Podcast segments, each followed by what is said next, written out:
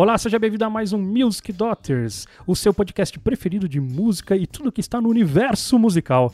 Eu sou Pedro Lopes e estou aqui hoje acompanhado por. Leandro Ferreira, que prazer estar de novo com vocês aí.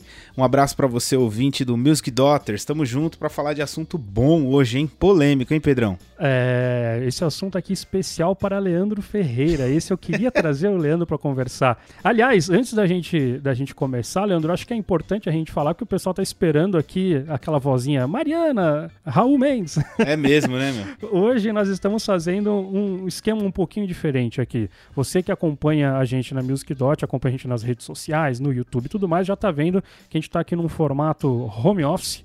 Né? Então, nós estamos testando também este novo formato de gravação em que nós teremos uma conversa um pouco mais tete a tete, né? É tão home office que a galera deve estar tá ouvindo já a, a louça lavando, criança derrubando brinquedo, né? Tá uma beleza. Exatamente, não vai ter jeito. Vocês vão ouvir aí um monte de coisa rolando, o ônibus passando na rua e tudo mais. Mas o mais legal desse formato que a gente vai tentar fazer agora é justamente essa conversa mais íntima, esse bate-papo próximo aqui. E hoje, para falar sobre esse assunto muito legal, que nós vamos falar hoje sobre cover versus autoral. Então fomos escalados eu e o Leandro. Então teremos aqui outros episódios com outras duplas, trios, quartetos, não sabemos ainda, mas para a gente poder conversar um pouquinho mais de perto, acho que vai ser bem interessante. Então vamos, vamos lá? É isso aí. E lembrando, né, Pedrão, o conteúdo continua com o mesmo nível e tão divertido quanto. Muito bom. Nós vamos falar hoje sobre cover versus autoral e eu sei que o Leandro é uma autoridade no assunto. Eu também tenho algumas coisas para falar e que eu já fiz muito cover nessa vida e também já fiz autoral. Mas você é um cara que tá fazendo isso hoje. Cara, eu tava esperando ansiosamente por esse tema. Você não faz ideia. Eu sou o típico músico que muita gente xinga, que eles costumam falar assim que é o músico coveiro, né, Pedro? Como é que é coveiro? Que nome feio. É, quem, é, tem uma galera do autoral, assim, que é muito Caxias, né? Que fala que quem faz música cover é coveiro que só serve para ser coveiro, né? Caramba, é, é, essa aí eu nunca tinha ouvido, essa é novidade para mim. que, nome feio pro que vocês fazem, não. Pois é, é um movimento assim da galera mais fervorosa, né? Para que os músicos que queiram tocar um instrumento decidam só tocar em bandas autorais e tudo mais. Só que a gente sabe também que uma das coisas que mais motivam os músicos a tocar é tocar uma música que ele gosta, que ele ouviu, que ele cresceu ouvindo, que ele tem ali alguma ligação, às vezes até afetiva, não é, Pedro? Com certeza. Mas, ô Leandro, uma coisa que eu queria fazer antes da gente começar, porque a gente sabe que tem, esse podcast vai para muita gente, uma galera que é da música, mas também uma galera que talvez não esteja tão acostumado com esses termos, né? Talvez cover até, mas autoral pode entrar em dúvida. Então, vamos falar um pouquinho, aproveita aí, fala um pouquinho o que, que seria o cover e o que, que é o autoral. Cara, a minha definição de cover é, e de autoral pode não ser a mais correta, mas o que eu entendo como cover é você tocar a música o mais parecido, né? Eu acho que se você não toca a música parecido já é uma versão, né? Já é outra coisa no seu cover. Então, para mim, o cover é você se inspirar no que você ouviu e tentar chegar perto para entregar para quem está ouvindo talvez a mesma sensação, a mesma ideia do que a banda quando está tocando ali no CD ou ao vivo está fazendo. E já o autoral, como o próprio nome diz, é algo feito por algum autor, talvez alguém, tudo foi feito por um autor, mas talvez alguém não tão conhecido que deseja fazer a sua própria música, né? Talvez baseada em algum artista, mas tenta manter a sua originalidade ali. Então, talvez a gente pudesse deixar como cover seria a gente tocar a música de alguém que não é nossa, embora a gente possa entrar nessa questão de cover e versão que eu acho bem legal também da gente conversar. E autoral é quando a gente faz a nossa própria música e se expressa através da nossa própria música. Porque aí já tem uma, uma, uma diferença bem interessante que é, que é o fato de você. como se expressar realmente. Porque se a gente pensa em música como uma linguagem, uma forma de a gente colocar para fora todas as coisas que a gente quer, sentimentos e tudo mais, já tem uma diferença bem interessante aí, porque uma coisa, o autoral, é você realmente fazer do começo ao fim, colocar toda a sua vontade naquilo, né? Então são as suas palavras, o seu jeito de falar, o seu jeito de fazer, mas isso também não diminui o cover, porque é, nada mais é do que você pegar emprestado as palavras de alguém que fazem muito sentido para você, né? Claro, com certeza. Então, no fim das contas, nenhum dos dois lados, não tem demérito para nenhum dos dois lados, só tem realmente dois caminhos diferentes ali. E eu acho que ambas ensinam muitas coisas, né, Pedro? Com certeza. A ideia é bem essa, né? Eu acho que é muito difícil você. Eu já conheci alguns poucos casos, assim, mas a maioria das pessoas já não consegue, é, não consegue de imediato se expressar no instrumento, né? Assim que, nossa, comecei a aprender violão, eu já tô compondo, já tô fazendo as minhas ideias. Em geral, a gente começa. A não ser que ele seja um gênio, né? Ou às vezes acontece o contrário. O cara é cantor, depois de muitos anos ele vai aprender a tocar um instrumento, aí ele já tem as músicas dele, né? Conheço gente, inclusive, que me pediu para ensinar a tocar violão, porque queria musicar as letras dele, assim, que queria musicar as melodias, sabe? Então acho que a gente pode partir do ponto de que, teoricamente, praticamente todo mundo que começa a estudar um instrumento está pensando em fazer cover, certo? Tá, vai querer tocar aquilo que gosta e tudo mais, e depois, num determinado momento, pode passar para o outro lado. Agora, a gente sabe né, é, que isso não quer dizer também o cover não está restrito aos músicos iniciantes. Então, no fim das contas, a gente tem muita galera na noite aí, enfim, que toca nos barzinhos, não neste momento de coronavírus, que estão todos em casa, mas nós temos pessoas que são especialistas em justamente tocar a música dos outros, né? Então, ela tem ali como missão de vida levar para frente a música de uma banda específica, de um autor específico.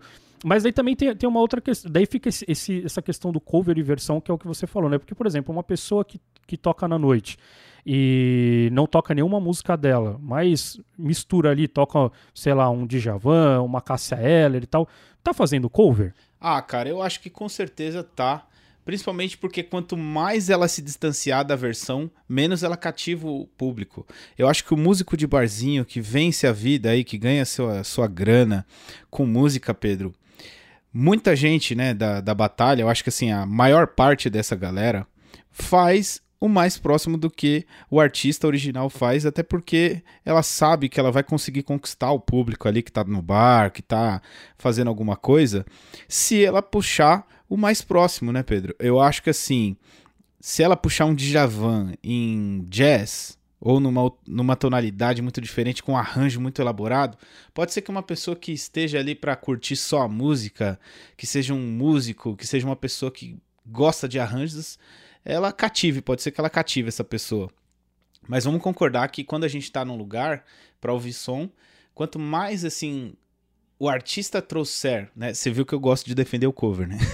Quanto mais o artista trouxer a sensação, eu acho que ele mais cativa o público. Claro, dependendo do tipo de bar que você tá, né? Também depende do bar. Tem bar que vai ser exatamente um bar alternativo para você fazer o que você quiser lá. Mas dependendo do lugar que você estiver tocando, do pub, cara, se você puxar uma coisa muito longe mesmo que seja a mesma música, vai, puxar o Sweet Child of Mine em ritmo de forró, ou sei lá, com um arranjo super rebuscado de jazz, dependendo do lugar que você está tocando, você não vai conquistar ninguém, né? Eu falo isso porque assim, eu sou um músico, digamos, especialista em algum tipo de, de banda, né? Em algum tipo de cover. Para quem não sabe, eu toco numa banda cover de Red Hot Chili Peppers. E é claro que a nossa proposta é, existem algumas bandas que têm a proposta até além da nossa, né? Que é se vestir igual os caras, fazer o mesmo movimento no palco, enfim, falar igual o cara, né? Na hora que fala no microfone. Não é o nosso caso, mas a gente tenta fazer o som exatamente igual que tá lá. Né, o que o cara ouviu no disco, ou o que o cara ouviu no show.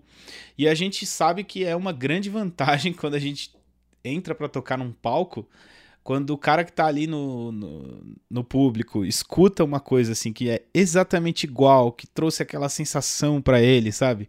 De, de, de ânimo, de, sei lá, da sensação boa que a banda trouxe, meu, isso aí é uma carta na manga maravilhosa para o músico, sabe? Por isso que muita gente começa com uma banda cover, né, Pedro? Sim. É, então, isso que você comentou é, é, é uma grande vantagem do cover, né? Eu queria que você falasse um pouquinho mais sobre isso. Você que está muito acostumado. Porque, assim, eu, eu acho que talvez eu tenha trabalhado um pouco mais com versões, né? Mas eu nunca trabalhei numa banda é, que fizesse é, uma, uma cópia ali, não sei se a palavra é cópia, né? Mas que tentasse chegar o mais próximo possível de uma única banda, assim, né? De um único som.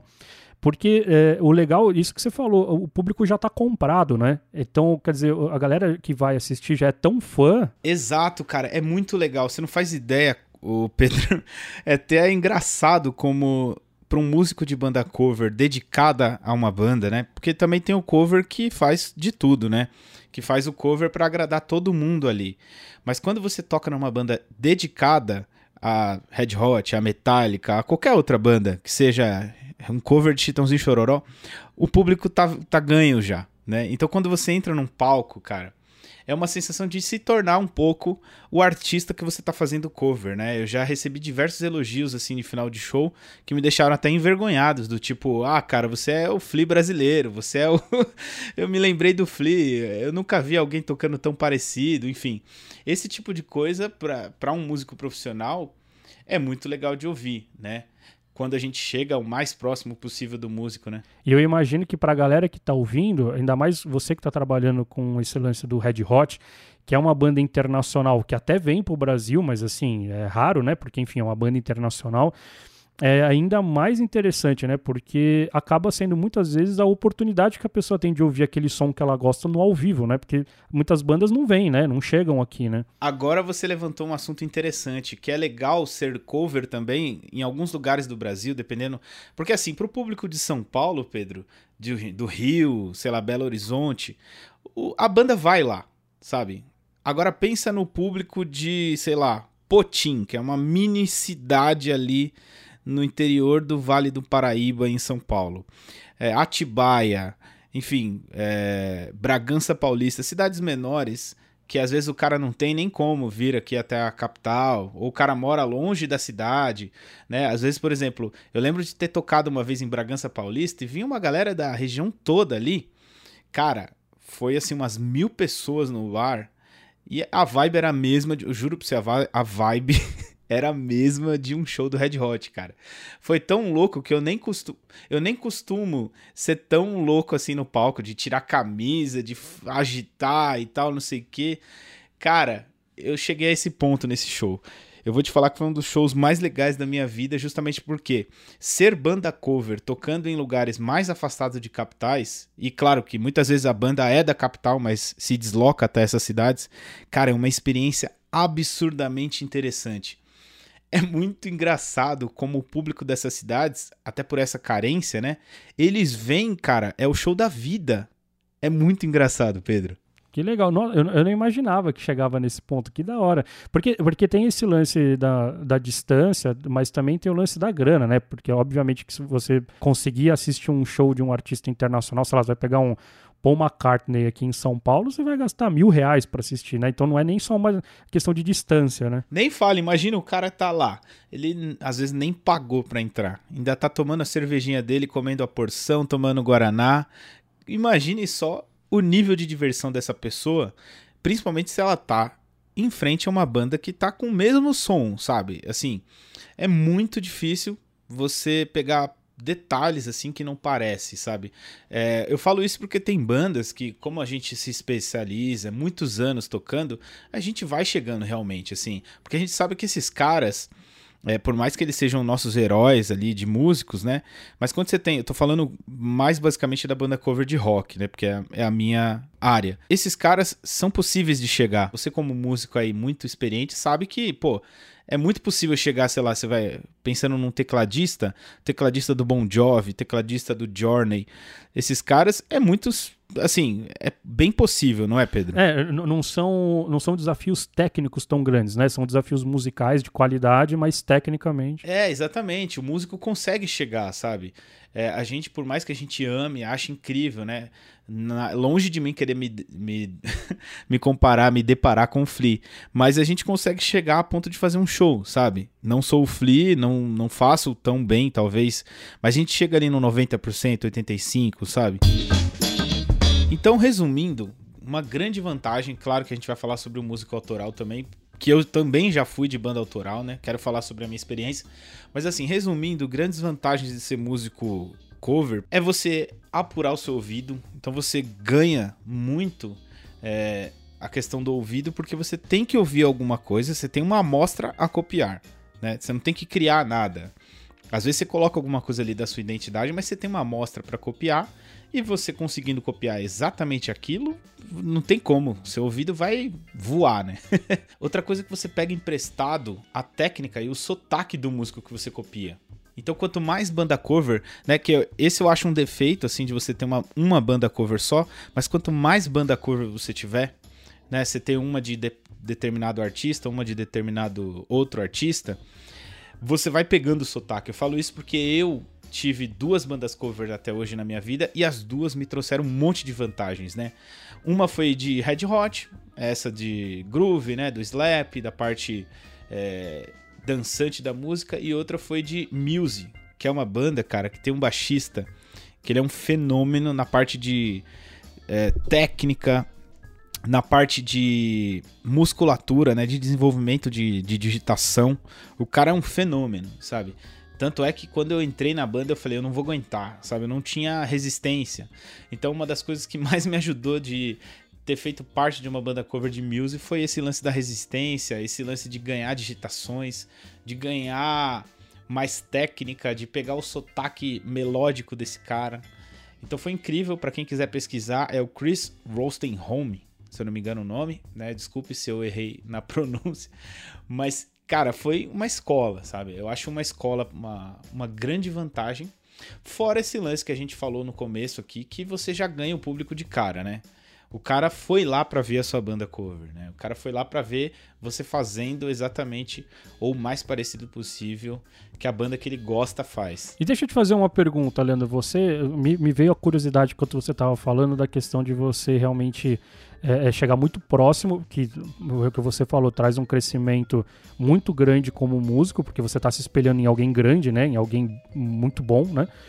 É, e daí, daí você falou que não, não entra muito possibilidade de você criar, mas eu, eu imagino que uma das coisas que deve ser mais difícil deve ser escolher versões, porque é, quem é muito fã no fim das contas, vocês devem ouvir, sei lá, tem 5, 6, 7 versões daquela mesma música. Tem a do CD, mas tem shows, tem né, o DVD, tem não sei o que. Como que faz? Pra, pra, faz um meio termo, pega um pedaço de cada versão, escolhe uma e ponto final? Boa pergunta, Pedro.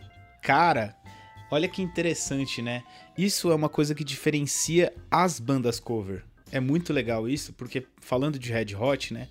Devem existir umas 15 bandas cover em São Paulo. E todas elas estão tocando, né? Tem lugar para tocar, né? E eu respeito todas elas, gosto delas, tenho amigos em outras bandas, né? E essas escolhas diferenciam muito as bandas. Tem banda que prefere determinada fase da banda. Né? Então, tipo, a fase anos 2000 da banda. Né? Pensando em Red Hot, a fase anos 90, a fase anos 80, né? Tem gente que coloca determinados especiais ali, né? Minha banda, por exemplo, tem esse lance de colocar, por exemplo, a introdução de um show, a versão de um outro show. É, só que é claro que assim fica cada vez mais difícil se você não tem tempo para ensaiar, para preparar coisas, pegar muitas coisas especiais. Mas cada banda tem um toque, é, com certeza. Vendo shows de bandas cover que eu já fiz, ou até sub que eu fui fazer em outras bandas, a gente percebe que eles têm um sotaque, uma escolha, né?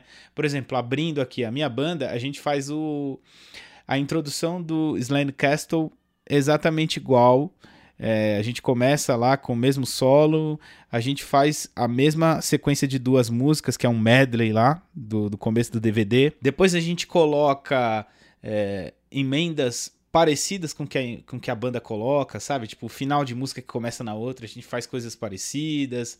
Né? Por exemplo, tem horas em que tem o solo de baixo antes de determinada música, a gente coloca também, né? Só que, claro, como eu falei, fazer um show de 30 músicas especiais assim vai ficando cada vez mais difícil, né? Então tem horas que a gente tem que recorrer à versão do CD mesmo, né? Então a gente faz assim, digamos que 30%, 40% do repertório esses especiais, essas coisas que a gente escolhe a dedo.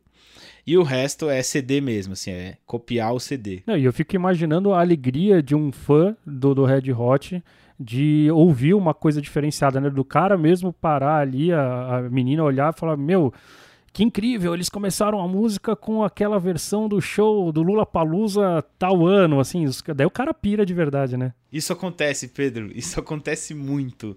Inclusive, tem horas em que a gente brilha, né, enquanto baixista, por exemplo.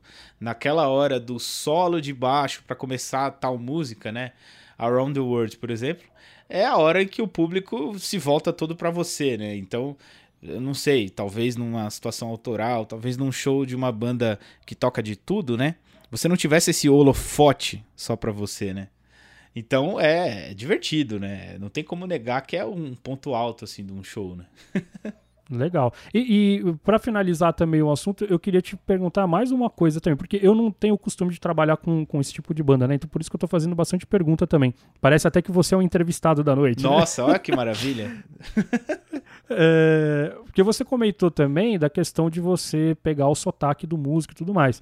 Agora, isso para muitas pessoas pode ser uma armadilha também, né? Porque a pessoa pode se tornar extremamente limitada e, e aprender apenas a reproduzir, né? É um problema. Por exemplo, de 2009 até 2012, 2013, eu não tocava baixo, eu tocava flea. eu tocava eu, tinha só, eu só tinha o sotaque do Red Hot, sabe? A partir do momento em que eu decidi, eu quis me profissionalizar na música, me tornar um músico mais versátil, foi inevitável, cara. Eu fui me distanciando cada vez mais de, do, do jeito de tocar, do sotaque, e fui me tornando mais afastado, talvez, dessa técnica. Né? Então hoje, por exemplo, enquanto músico, eu me acho muito menos parecido com o Flea.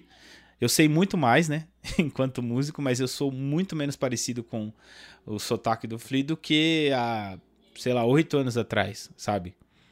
É, e é um problema, cara. Eu já vi músico, inclusive, é, que teve problemas, assim, de fazer gig, sabe? E, e você sabe que isso foi uma vantagem para mim, que eu já recebi convites de pessoas ligadas a Red Hot, assim, a bandas, falando: Leandro, cara, eu não chamei determinado músico porque eu sei que ele toca muito bem, mas ele só toca aquela onda, né? Foi bom eu chamar você porque é, eu sei que você gosta de ouvir outras coisas, que você tem um sotaque do samba também, um sotaque pro reggae. Então, isso, isso já foi uma vantagem para mim. Afinal de contas, para quem não sabe, o seu apelido na Music Dot é o Spotify humano, né? A gente tenta, né? Eu tenho um certo vício aí por música, né? Eu tenho que consumir. Eu tenho que consumir pelo menos uns 3 litros de música por dia. Bom, eu vou puxar agora a sardinha um pouco pro meu lado, porque eu, eu tive a experiência de tocar no Mundo Sapiens, que na verdade o processo era o inverso, né? A gente tinha as nossas próprias músicas e a gente acabava fazendo covers, ou enfim, versões, né? Simplesmente por causa da dificuldade de você fazer uma música autoral no Brasil. E eu sinto isso eh, geral, assim, né? Não é só no meio do rock. Embora a gente tenha pego um período realmente muito difícil da música, meio que tava fechando todos os lugares, é, não se ganhava para tocar, enfim e a gente muito novo também, sem os contatos certos, aconteceu um monte de coisa errada ao mesmo tempo. Mas mesmo depois, mais tarde, é, é, hoje tocando, por exemplo, no, no, Madeleine, com a minha banda de jazz, que a gente faz muitos, também muitas cópias ali, muitos covers, enfim, muitas versões nossas. É muito engraçado como o brasileiro, eu, eu tive essa experiência lá no Madeleine, que é um bar que vai muito gringo, os brasileiros sempre param a gente e pedem para que a gente toque Cantaloupe Island, por exemplo, que não é uma música que não tem nem a ver com o nosso repertório. Então eles querem ouvir aquilo que é famoso. E em contrapartida, todas as vezes que vai um gringo, eles pegam a gente ali no final do show e falam: por que vocês não tocaram nada de vocês? Eu queria escutar uma coisa de vocês. E eles, inclusive, elogiam quando a gente coloca a nossa originalidade, né? Tem muita música do Bugalu, eu tive a, o prazer de fazer parte aí em alguns shows.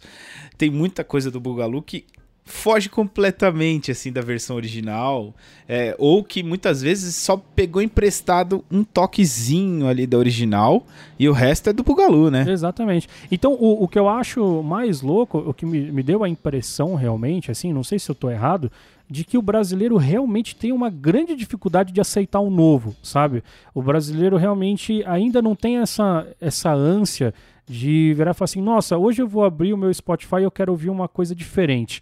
Eu quero conhecer uma coisa nova. Eu acho até, Pedro, que só aceita depois que é aceitado por muita gente, né? Na hora que começa a virar aquela coqueluche toda, aquele negócio, né? Eu lembro quando saiu aquela música Ô Sol, né?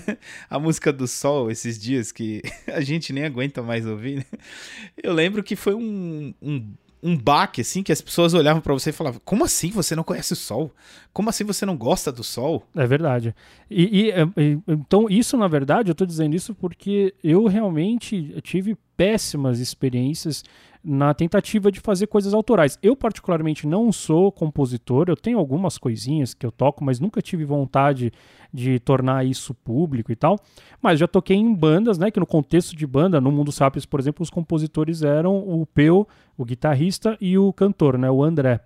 Então, eu, na verdade, ajudava, logicamente, ali num ou outro detalhe, mas as composições eram todas deles. Mas a gente levantava a bandeira do autoral, mesmo não sendo minha, era autoral da banda, digamos assim. É importante fazer um parênteses aqui, Pedro, que era muito bom o som. Não era que assim, é, tem muita gente que pensa, ah, o autoral às vezes não dá certo porque a música não é boa, não é bem tocada, não é comercial, não é chiclete, sabe? E não, cara, era tudo muito bom, não é, Pedro? É, eu, eu, a minha lembrança, logicamente, eu estava lá dentro, né? Então a minha lembrança era realmente assim, a gente fazia as coisas com muito cuidado, né? A gente já tinha, já tinha saído da faculdade de música, então a gente já tinha uma noção legal, a gente tocava sons legais, a gente se inspirava em grandes bandas, né? A gente tocava muita coisa do Jamiroquai, por exemplo, a gente curtia, tocava coisa do Michael e tal. Então a gente gostava muito. Aliás, quem quiser ouvir as músicas do Mundo Sapiens estão por aí. Você encontra no, no SoundCloud. Dá uma olhada aí se vocês tiverem a curiosidade. Mas assim, é, é, eu, eu senti muita resistência quando a gente estava fazendo. E depois, mais tarde, quando eu abandonei né, a banda lá, saí da banda, fui fazer outros trabalhos eu sempre percebendo isso, vendo amigos, compositores, eu tenho grandes amigos assim que fazem autoral total mesmo, que, que, são cantores, tocam violão e tal, e fazem aqueles pequenos barzinhos, é, que participam daquelas noites de música autoral. Eu vejo que existe uma tentativa, um movimento meio alternativo, assim, mas justamente é muito alternativo. Os espaços são muito fechados, né? E acaba só encontrando aquele público que está muito disposto a conhecer mesmo, né? Aquele público que é fã de música autoral. Exatamente. A pessoa já tem isso por definição, e, e, e por por outro lado, tem o outro problema, né? Porque uma pessoa que também tem essa característica de querer sempre uma coisa nova, também geralmente não vai consumir a sua música mais de uma vez, né? Então também já não é o público, digamos, ideal que vai se tornar o, o fã número um e tal, tal, tal. É, então eu, eu, eu quero levantar essa bola para toda a galera que compõe e toda a galera que tem essa vontade, de repente está fazendo curso com a gente de canto, a gente recebe muito, né, esse tipo de comentário da galera, ah, eu quero, eu entrei na Music Dot para poder melhorar minha parte do canto, mas também aprender um pouco de violão, para poder harmonizar as minhas músicas e tal é que assim é um caminho duro pela frente e é um caminho é, é, e é um caminho cheio de mentiras também, né? Eu acho que é trabalhar dobrado, cara. Foi por isso, inclusive, que eu decidi assim abandonar o lado do autoral. E assim, já recebi diversos, mas diversos convites de gente, inclusive competente, amigos meus, músicos que me indicaram assim para bandas autorais. E eu dificilmente levo para frente uma conversa, Pedro. Sabe por quê? Eu tive uma experiência tão maluca, cara de achar assim que as coisas iam dar muito certo, que eu acho que eu gastei a minha energia toda, sabe? Todo o meu empenho, a minha animação de fazer parte de, de banda autoral foi por água abaixo naquele projeto, porque o cara tinha vindo do Rio Grande do Sul para São Paulo exclusivamente para meio que estourar, assim, sabe? Tipo, ele falou: "Eu vou para São Paulo, as minhas músicas são boas, tá tinha um trabalho gravado, bem gravado, que na época era muito raro, muito difícil, né? Tô falando de 2010, né? Não tinha, a galera não tinha uma placa de áudio em casa fácil, microfone legal, sabe? Era muito bom o trabalho. E o cara veio morar na casa de um amigo, sabe? Assim, naquela loucura, sabe aquela loucura de hippie doido que, que vai fazer sucesso? Que tem tudo pra falar no Faustão, sabe? tem tudo pra virar o, a homenagem do Luciano Huck, sabe?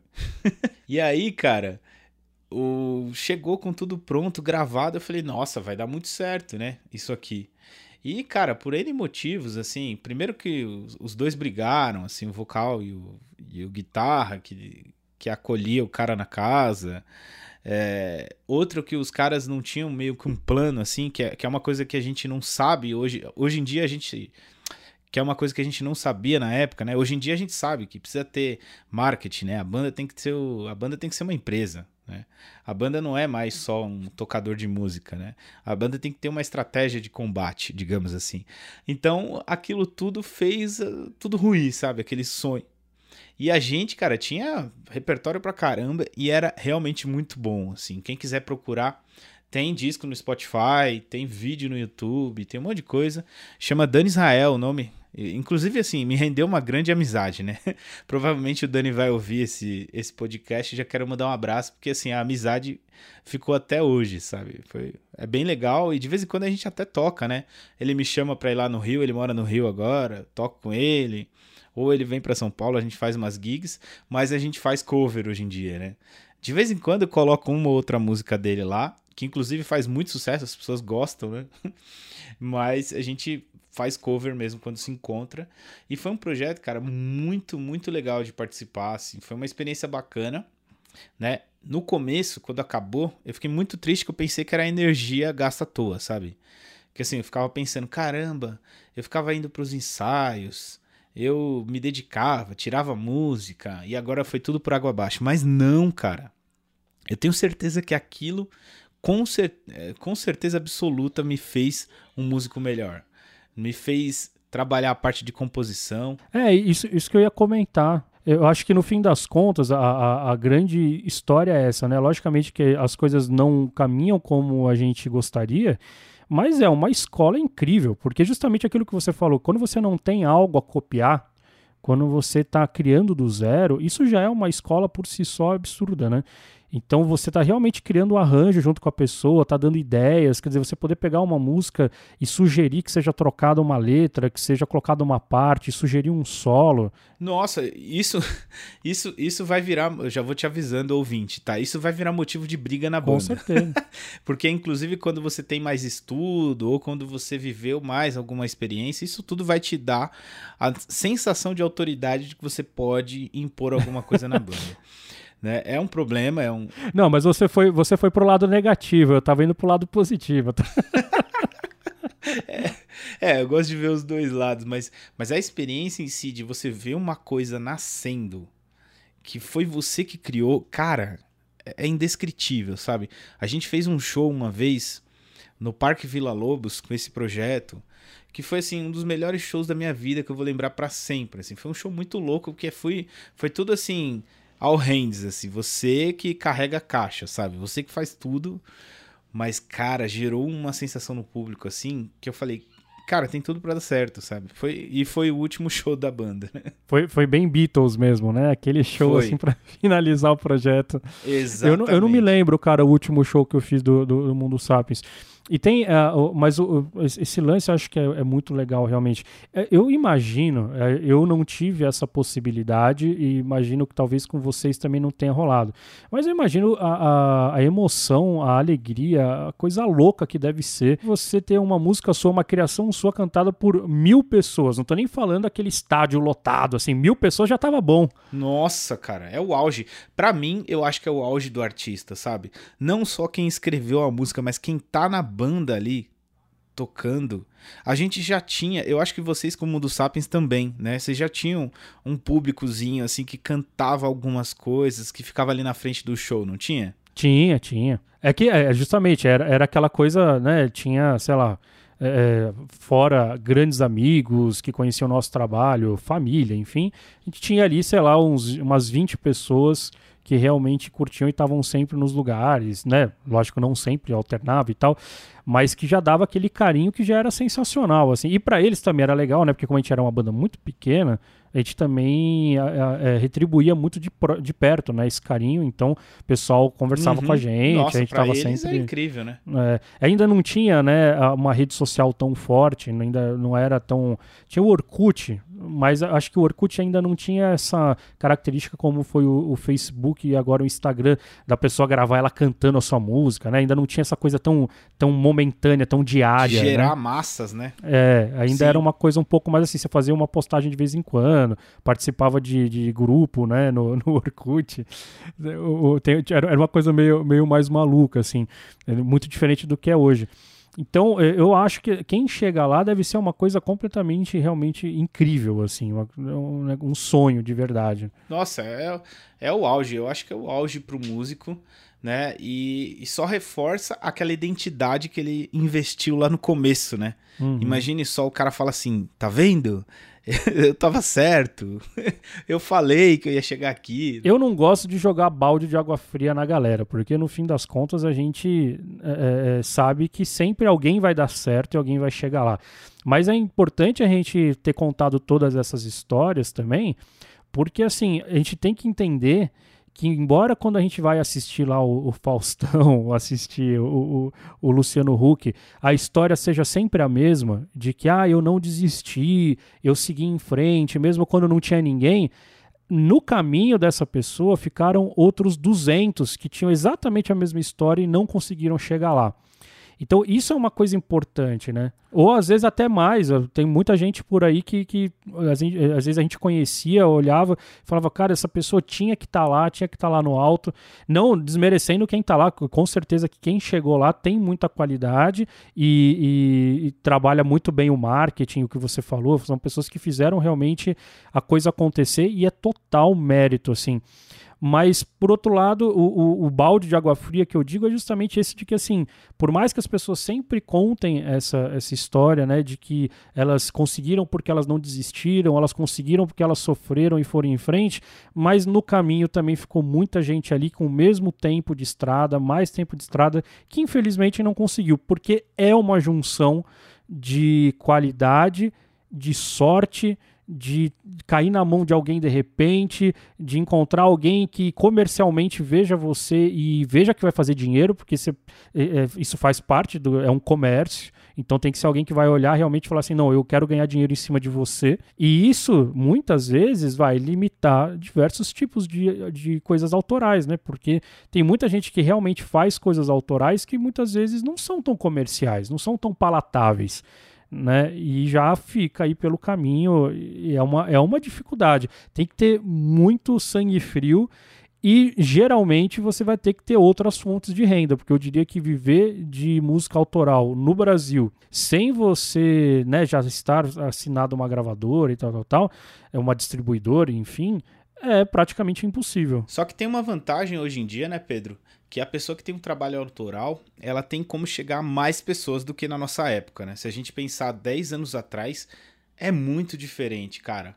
Tanto é que hoje em dia a galera tá conseguindo muito mais eficácia numa coisa que a gente tentava antigamente, que era fazer um cover, cativar o público por causa de determinado cover e depois soltar suas músicas, sabe?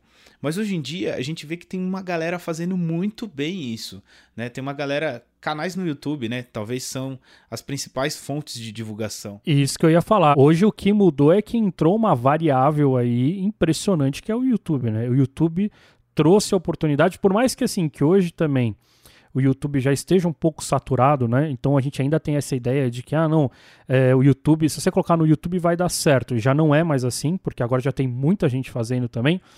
Mas sem dúvida nenhuma, o YouTube é muito mais democrático do que uma gravadora, né? É, do que uma um, um, você fazer parte de uma cartela de uma gravadora era muito mais complicado.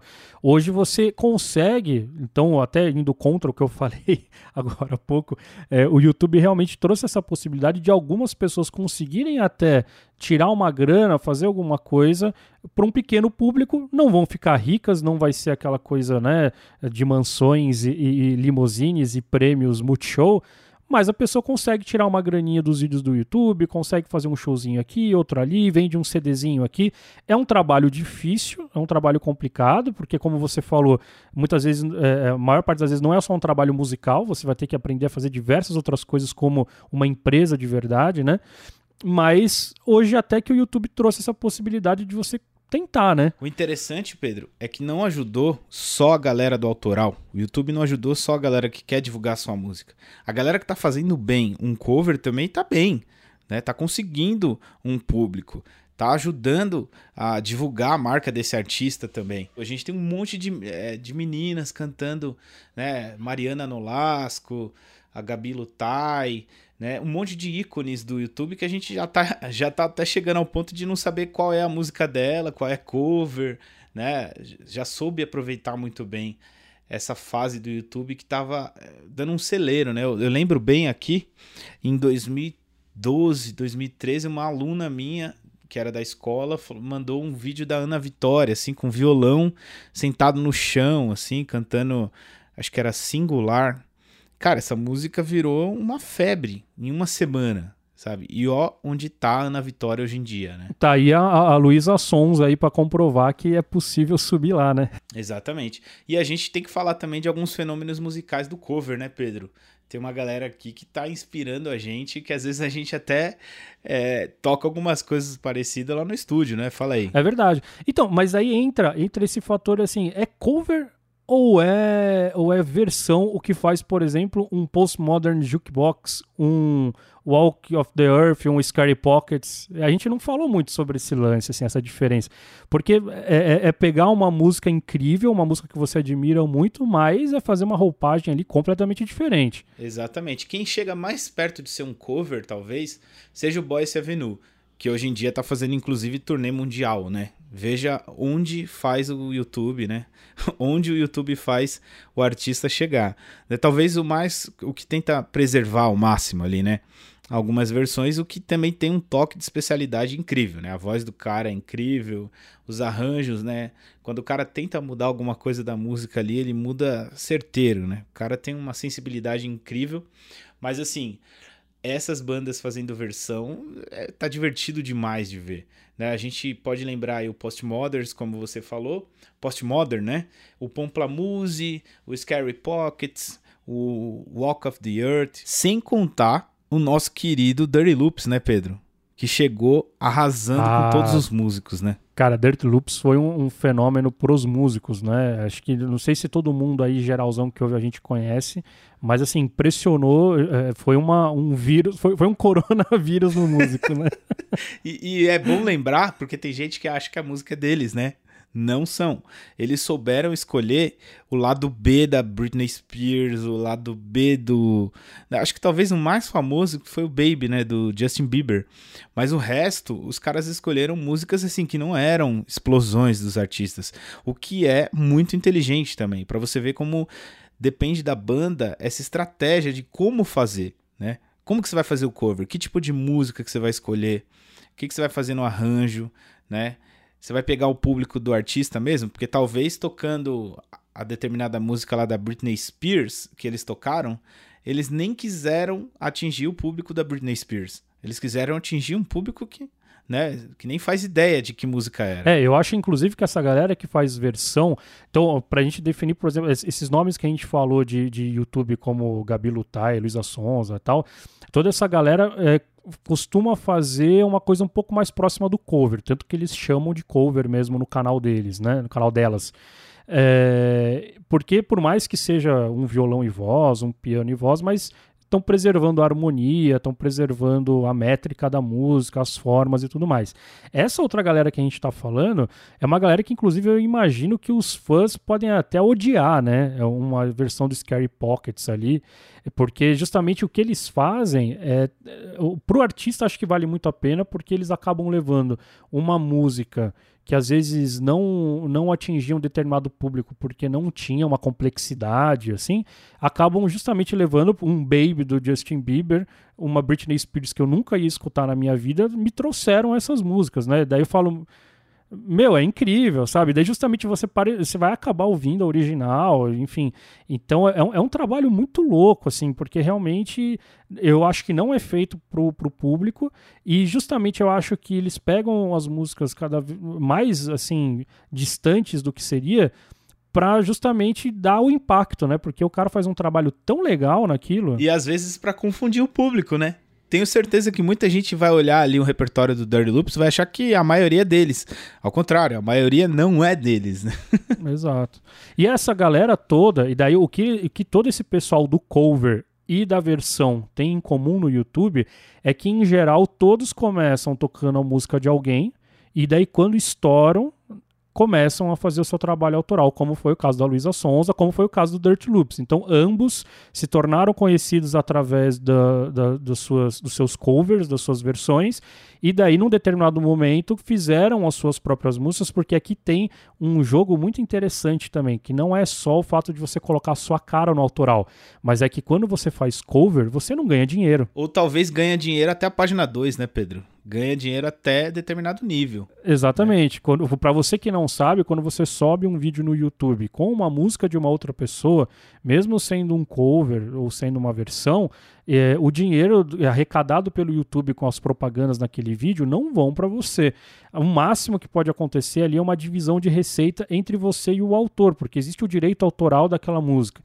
Então é muito difícil a pessoa realmente ganhar muito dinheiro no YouTube. Ela ganha projeção fazendo as versões, daí vai ser chamada para tocar nos lugares, vai ganhar dinheiro no barzinho, na festa de, de, um, de um ricaço e não sei o quê mas o, o, a grana forte né, do direito autoral ela só vai ganhar mesmo quando tiver as próprias músicas. Então, às vezes, fazer as próprias músicas para essa galera não é nem só uma questão de expressão, às vezes é uma questão mesmo de sobrevivência, né? De fazer uma grana de alguma forma. Uma coisa legal que eu vejo nesses músicos tipo Dirty Loops ou Scary Pockets é que os caras têm total capacidade, nível criativo de fazer a música deles e eles mesmo assim pegam e gastam esse nível criativo, essa capacidade colocando num cover, mudando alguma coisa de timbre, métrica, é uma coisa interessante, né, que talvez possa despertar até a curiosidade de algumas pessoas, né? Por que, que os caras são tão bons e gastam a energia deles com músicas dos outros? Você já parou para pensar nisso, Pedro? Com certeza. E, e, esse é um ponto importante, né? Porque essas versões todas também, por que, que elas funcionaram, né? Quando a gente fala dessas versões de toda essa galera, principalmente internacional, não me veio o nome de ninguém agora nacional fazendo essas versões mesmo, arranjos assim. Mas. Porque é, é, é, uma, é uma criatividade extrema e uma novidade, né? Então, quando você ouve o Scary Pockets pegando qualquer tipo de música, transformando num, num groove assim, Motown, né? Aquela coisa anos 60, anos 70, mano, super funkeado, putz, é incrível. Quando você ouve o Dirt Loops com aquelas harmonias super diferentes, super modernas, quando você ouve o Postmodern Jukebox fazendo aquela coisa completamente anos 20, anos 30, o Walk uh, of the Earth que faz, vem com aquela ideia de trazer instrumentos diferentes e instrumentações bizarras, de brinquedos, exatamente. Quer dizer, a grande verdade é que essas pessoas também deram certo não só pela sua capacidade de, de arranjo no sentido assim de conhecimento musical, mas porque elas sempre trazem uma novidade muito grande, né? Sempre trazem uma coisa muito criativa, né? Os caras estudaram muito para chegar ali. Os caras são tão competentes ou mais até do que quem faz uma música autoral.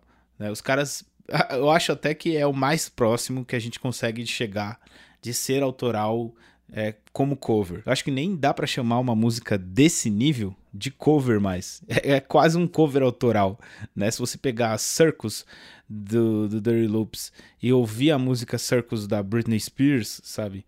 Ou até versões que fez de Rude Boy, da Rihanna, cara, é outra música, sabe? E no fim das contas foi usado, a grande verdade é essa, né? A, a, a melodia é usada como pano de fundo para chamar atenção, que não é uma coisa nova também, né? Se a gente for olhar a história do jazz, os grandes standards do jazz que se consagraram na voz ali de Billie Holiday, Ella Fitzgerald e tudo mais, na verdade eram músicas comuns, né? Eram músicas do dia a dia que a galera tinha melodia na cabeça, porque ouvia no rádio, então tem música de ópera, tem música de filme, é, e foram levados para os bares de jazz, né, simplesmente porque eram melodias que todo mundo conhecia, e precisava era uma desculpa né? O cara a banda virava e falava assim a gente precisa de uma música para a gente poder improvisar então nós vamos roubar uma, uma melodia que todo mundo conhece e vamos fazer a nossa versão aqui né? Isso Pedro me fez lembrar uma coisa que o cover não faz só quem não é famoso, tá? Quem é famoso às vezes faz cover também. Inclusive ressuscita. Se a gente for pensar em Feeling Good da Nina Simone, quantos artistas já gravaram essa música? Quantos artistas já não fizeram a sua versão, né? Eu fiz um vídeo falando só sobre isso.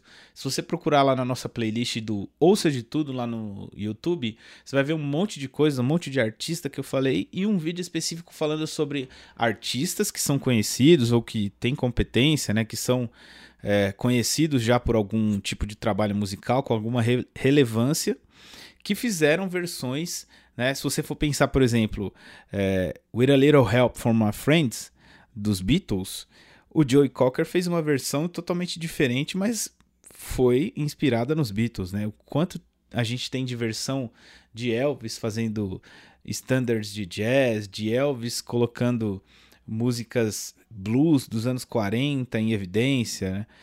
Tem um monte de artista e se a gente pensar em músicas dos Beatles que foram regravadas, né? Esses dias mesmo, ontem eu quase chorei ouvindo a versão de Imagine do Jack Johnson, cara. É incrível. Tá aí uma, uma, uma versão pro Tem, tem uma outra do Imagine também muito boa do Herbie Hancock com a Pink cantando. Nos últimos CDs do Herbie Hancock. Super inusitado, né? Ó, eu, eu, a gente conversando aqui, você falando, eu lembrei de uma, de uma banda que faz versão no Brasil, Sambo. É mesmo. É mesmo, o Sambo fazia coisas parecidas e inclusive gerou alguns comentários ruins, alguns, algumas sensações negativas de uma galera que justamente achou muito descontextualizado, mas não tem como negar que os caras foram muito ousados e criativos, né, Pedro? Com certeza, e fizeram um trabalho que agradou muita gente, né? Porque justamente é entre você. É, é, aí eu acho que a gente pode meio que, que finalizar a nossa conversa para justamente te deixar claro para a galera alguns caminhos eu acho que o grande bate-papo aqui, a grande ideia é a gente trazer algumas das nossas experiências e também ajudar você que está ouvindo a gente a traçar um caminho que você entenda que, que funcione para você. Porque, pelo que a gente está conversando, então realmente assim, existe um caminho do cover, existe o caminho do autoral e parece que existe um meio caminho que é o caminho da versão, que pode ser um caminho também bem legal para muita gente. É um caminho para você, inclusive, aplicar os estudos que você pega. Exato, é um, é um ótimo caminho para uma pessoa que já tem uma veia criativa. E, mas ela não quer se arriscar tanto fazendo um autoral. Até porque fazer música autoral depende também da sua inspiração, da sua forma de escrever letra, da sua forma de compor, quantas vezes, quantas músicas você consegue. E a gente tem artistas que demoram cinco anos para produzir um disco. A gente tem artistas que ou às vezes até tem que antecipar o lançamento de um disco porque tem um empresário pedindo alguma coisa. Então tem todas, é, tem alguns fatores também que cerceiam a liberdade criativa do artista. É né? verdade. Então aí achamos uma solução aí para galera. eu, eu acho que hoje justamente se eu fosse começar do zero eu ia fazer versão. Monte o seu Dirty Loops, vai. Vamos lá. Vamos fazer o nosso, Não é? Pedro? Putz, tá, tá difícil, hein? Tá difícil, hein? Bom, para você que não sabe, nós temos mini covers e, no, no final de todos os tirando de ouvido, né, Leandro? Isso aí, inclusive tá ficando famoso, tá gerando algumas polêmicas, algumas pessoas falando que a gente é, tira demais o cover, muito parecido, gera algumas desconfianças. Tem gente que acha que a gente até. É, eu recebi um, um comentário no YouTube que eu achei engraçado. Teve gente que falou assim: Poxa, mas esse baixista tocou tão igual a música lá do, dos Beatles que eu acho que ele já sabia a música, né? Mas, mas é justamente essa vantagem de você ser um músico do cover, né?